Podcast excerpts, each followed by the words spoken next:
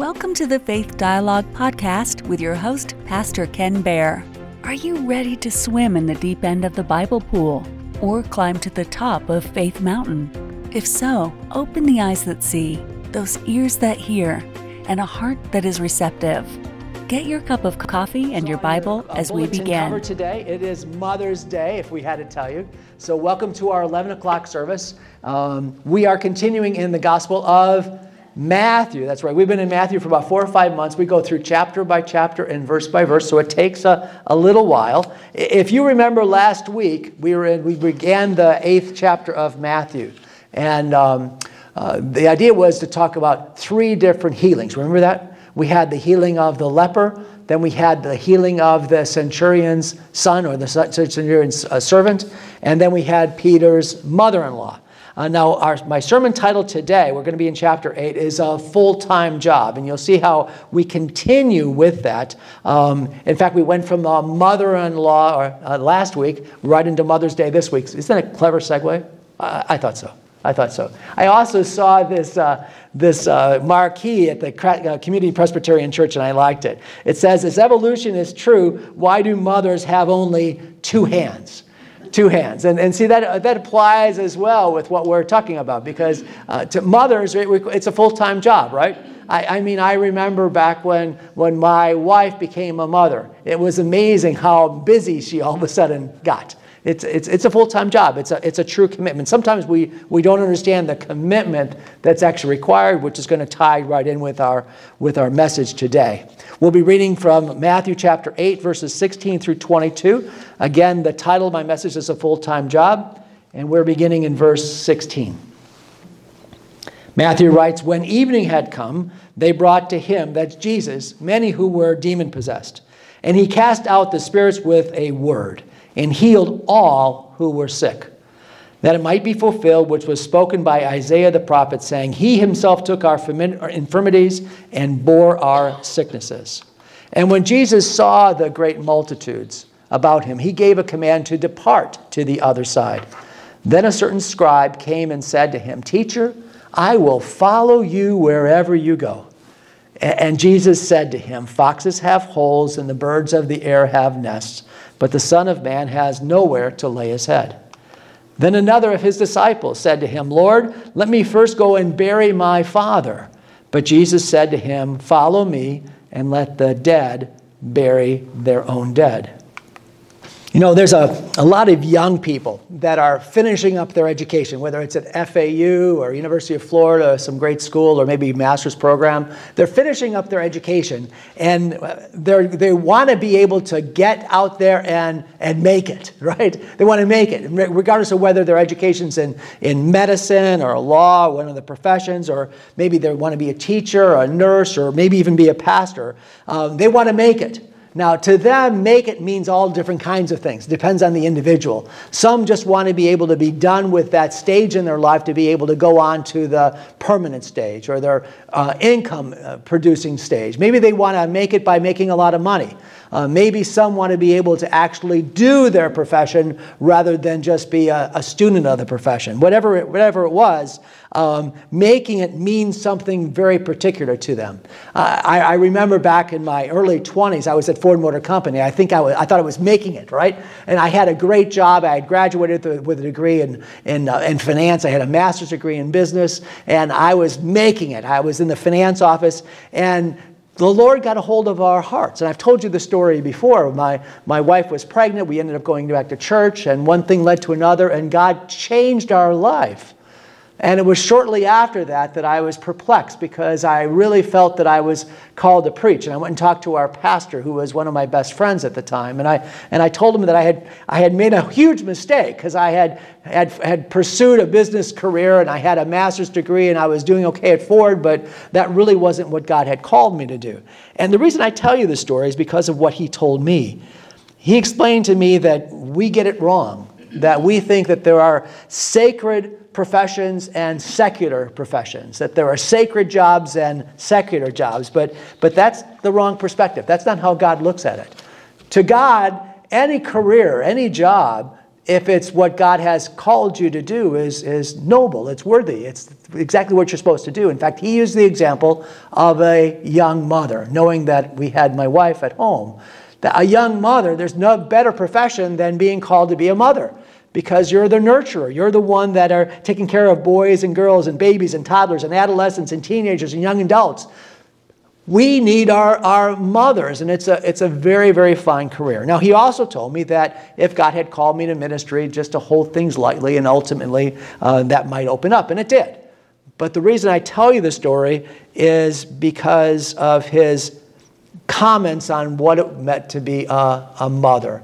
And, and part of that is the commitment that a mother has, because it's a, it's a full-time job. I mean, it really is. I remember when, when about that time, we had two, two kids, two babies. Um, one was only 13 months older than the other, so it was kind of a surprise child, the second one. And I would come home from work, and the first thing Carol would do is say, here, and give me the kids, right? Because she, she had been working hard since early in the morning, not only getting us going and getting to getting me to work and getting the kids ready and feeding them and taking care of them and burping them and doing everything that's necessary, but it's been a long day. It's a it's a full-time commitment. And you know, for our young people, I, I think sometimes it's difficult for them to understand what it takes to really make it in the world. That it's really a full-time job you know, they're used to summers off. They're used to being able to do a number of things at the same time. They, they, they work hard at school, but really, when you think about it, they're taking 20 hours typically, right? 20 hours of classes a week, even with some studying. It's really not a full time job yet. I, I remember when I was counseling people that were um, between jobs I told them that seeking a job, they had to understand, was a full time job in itself. They had to apply themselves that way. But many people can't understand full time because they're too stuck on part time. They're too interested in so many things that they can't focus on anything that's, that's really important. You can't spend most of your day playing videos and eating Doritos and think somehow that you're really accomplishing anything. Uh, so, as, as it's Mother's Day, we all can agree that being a mother is indeed a full time job. In our scripture today, Jesus is going to tell that to two people that come to him. That's going to be the main part of my sermon, but I want to get back and I want to pick up where we left off last week, and Jesus is still healing. Verse 16 says this It says, When evening had come, they brought to him, that's Jesus, many who were demon possessed. And he cast out the spirits with a word and healed all who were sick, that it might be fulfilled which was spoken of by Isaiah the prophet, saying, He himself took our infirmities and bore our sicknesses. So we see, just like last week, and even going back a few chapters before, Jesus is in the healing business. He's, he's healing and he's casting out demons. But did you know that Jesus paid a price? He paid a very, very high price for his ability to do this healing. Uh, in fact, it's quoting Isaiah 53. Matthew is quoting Isaiah 53. He himself took our infirmities and bore our sicknesses. That's known as the, as the forbidden chapter at the synagogues. The reason it's called the forbidden chapter, because if you read chapter 53 of Isaiah, it sounds like the New Testament. It sounds so much like Jesus, it had to be written about Jesus, and they understand that. So as a result, they don't read it in the synagogues because they missed it. Here's a piece of what Isaiah 53 says before the quote. It says, Surely he, that's this Messiah, took our pain and bore our suffering, yet we consider him punished by God, stricken by him, and afflicted. He was pierced for our transgressions, he was, cruised, he was crushed for our iniquities. The punishment that brought us peace was on him, and by his wounds we are healed. We, like sheep, have gone astray. Each of us has turned to our own way, but the Lord has laid on him the iniquity of us all. He was oppressed and afflicted, yet he did not open his mouth. Like a lamb led to a slaughter, as a sheep before its shearers is silent, he did not open his mouth. You see, Jesus paid a very high price in order to be the Messiah, to be the Savior of the world. These people come to him and he can heal them, he can cast out demons. But there was a price that he was going to pay to be able to do that. You see, Jesus never got married, he never had a family, he never had a nice house. He chose instead to be the Savior of mankind. The price for his healing ministry? Well, it says that he was pierced for our transgressions. He was crushed for our iniquities. The punishment that brought us peace was laid on him. That's why Matthew quotes it, just saying, He himself took our infirmities and bore our sicknesses. But if we read that, we miss the part of the price that Jesus paid. You see, ministry to Jesus was actually more than a full time job. Let's go on. Verse 18 is kind of stuck in here. It says, And when Jesus saw great multitudes about him, he gave a command to depart to the other side. Well, where was he ministering? He was ministering in Capernaum, which is in Galilee. It's a town where Jesus lived. It's on the left hand side of the Sea of Galilee, and on the right hand side, he could cross over the lake to go to the Gentile region. Now, why would Jesus do that? Well, because people were pressing in on him. He was constantly being pressed by people, and the, and the scripture says that he healed them all. He cast out the demons and he healed all that were sick. People were coming to him, and as people got healed, they told their families, and more and more people came to him. But Jesus needed to get to the other side. He was going to go from present day Israel to present day Syria.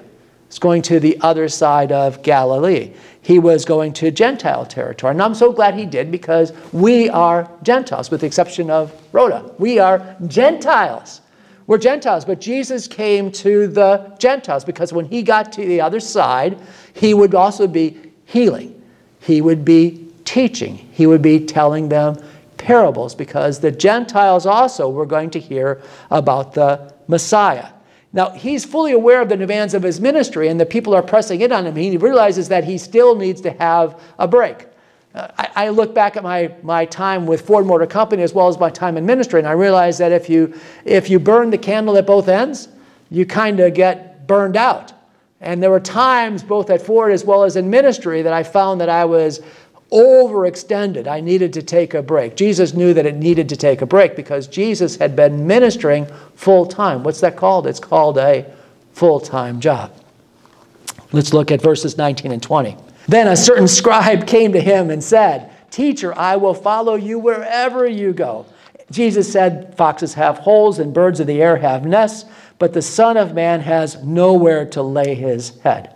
So this is just as Jesus is preparing to leave. He hasn't left yet. He's going to go to the other side. And in the crowd is this scribe. And a scribe comes to him and says, I'm going to follow you. Now, do you know what a, who a scribe is? Well, I mean, we know the scribe, the word scribe. There's scribes, Pharisees, Sadducees, right? You've got all these different people. Well, the Pharisees and the Sadducees, when they had a dispute about the law, when they really wanted to know what Moses had said, what the Torah had said, they would go to a scribe. That's who this person was. By being a scribe, he's not even a ra- he's above a rabbi.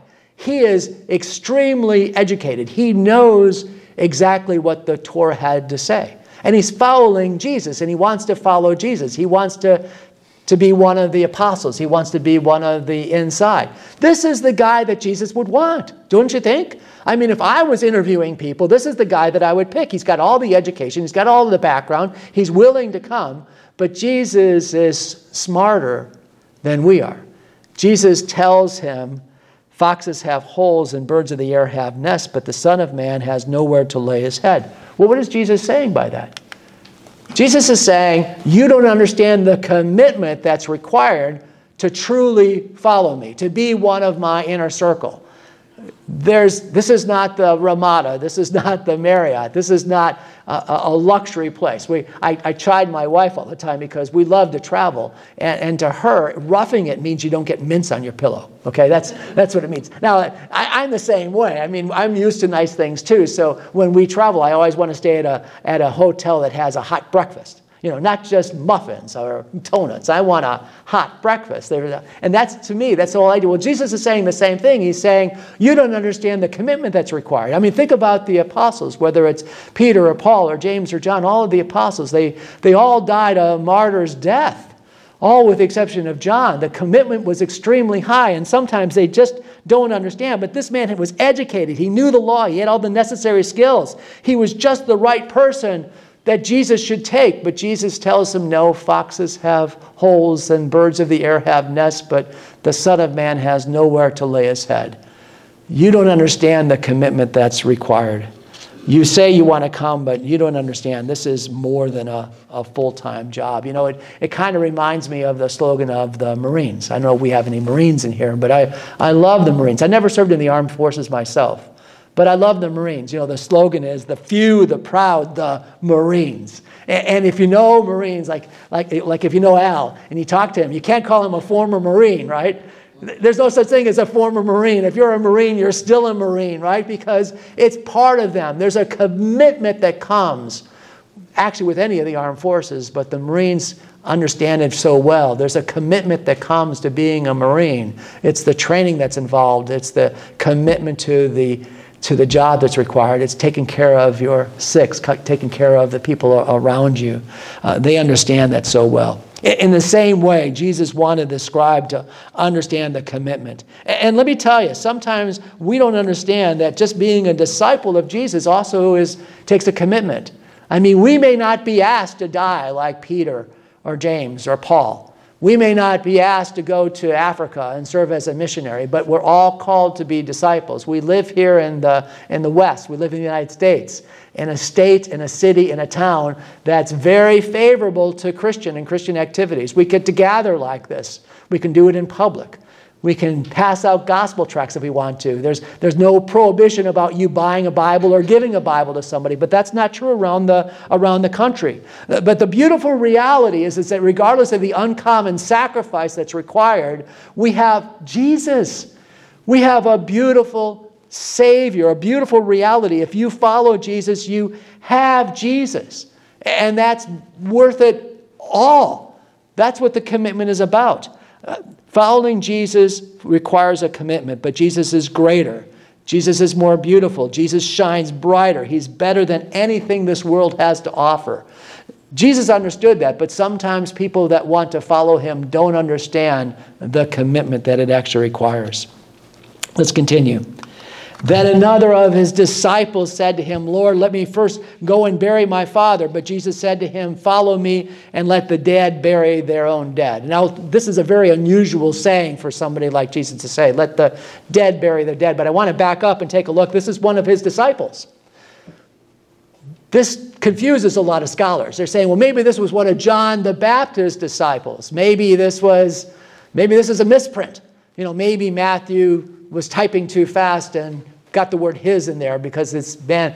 No, there were many people that were following Jesus. Even go to the Sermon on the Mount, there were many people that came to Jesus and camped out and stayed, and they sent word back to their family saying, I think we found the Messiah, and they want to follow the Messiah. This is one of those people that is following Jesus. He's a disciple of Jesus, but he wants to go one time further. He wants to go and become one of his inner circle. And this is where Jesus is saying, Wait, Wait for a minute. He says, Lord, let me first go and bury my father. And Jesus says, Follow me, but let the dead bury their own dead. Now, it's interesting when you think about let the dead bury their own dead, what does that mean? Well, we know what it doesn't mean. It doesn't mean that God, Jesus is, is uh, disregarding thousands of years of Jewish tradition in taking care of the dead of being able to be good to your family. This, this is not a man who has a shovel in his hand that his father had just died, and he's saying, Oh, just give me a minute. I've got to throw a few shovelfuls of dirt on top of my dad because he just died. No, that's not what it is. Scholars believe it's, it's one of a couple of things, one of likely two situations. The first is that the father had not yet died, that he was elderly. And he was trying to tell Jesus that he wanted to fulfill a commitment that he had made to his family, that he would be the caretaker. He would take care of his father. And we understand that, especially today. We understand that kind of commitment. And he's saying, Let me take care of that commitment, and then I'll follow you. And Jesus is saying, No, this is a commitment that's, uh, that's required right now. If you really want to join the inner circle, the job starts today. It doesn't start a year from now, it starts today.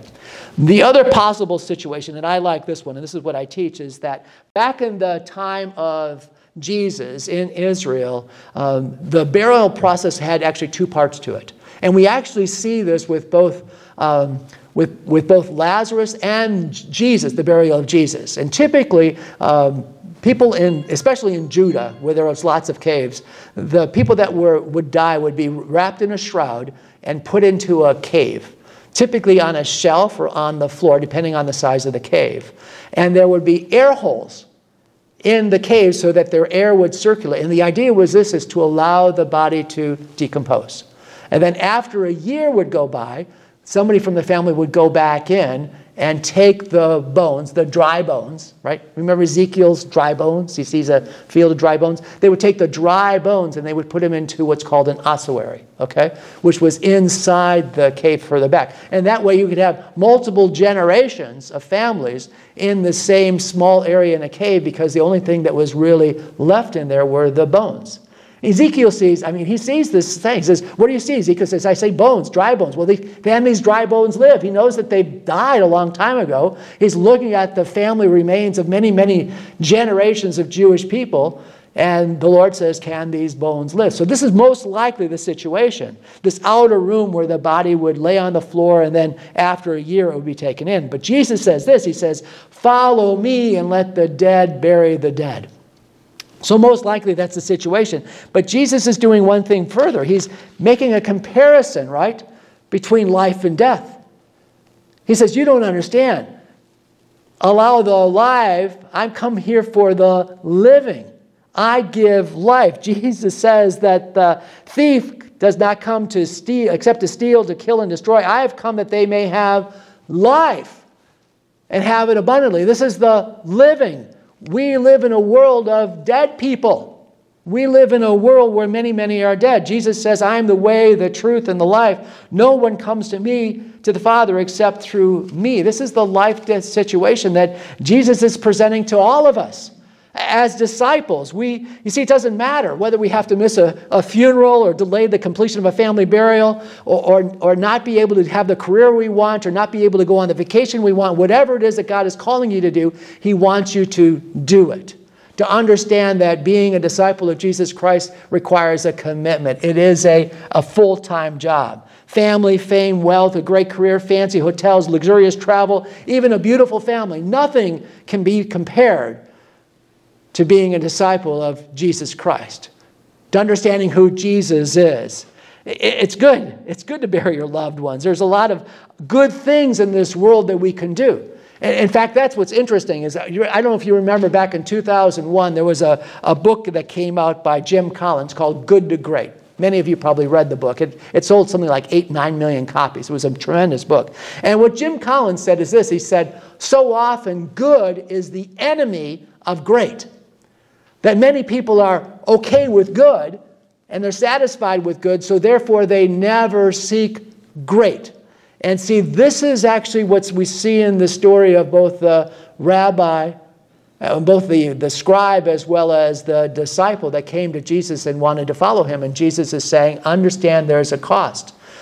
You're stuck in good, you need to go to great, but great requires a, a great cost. And, and I think Good to Great was really a business book, but it has spiritual implications as well. Great spiritual implications. And the best way that I can explain the spiritual implication is tell you another story, like stories, right?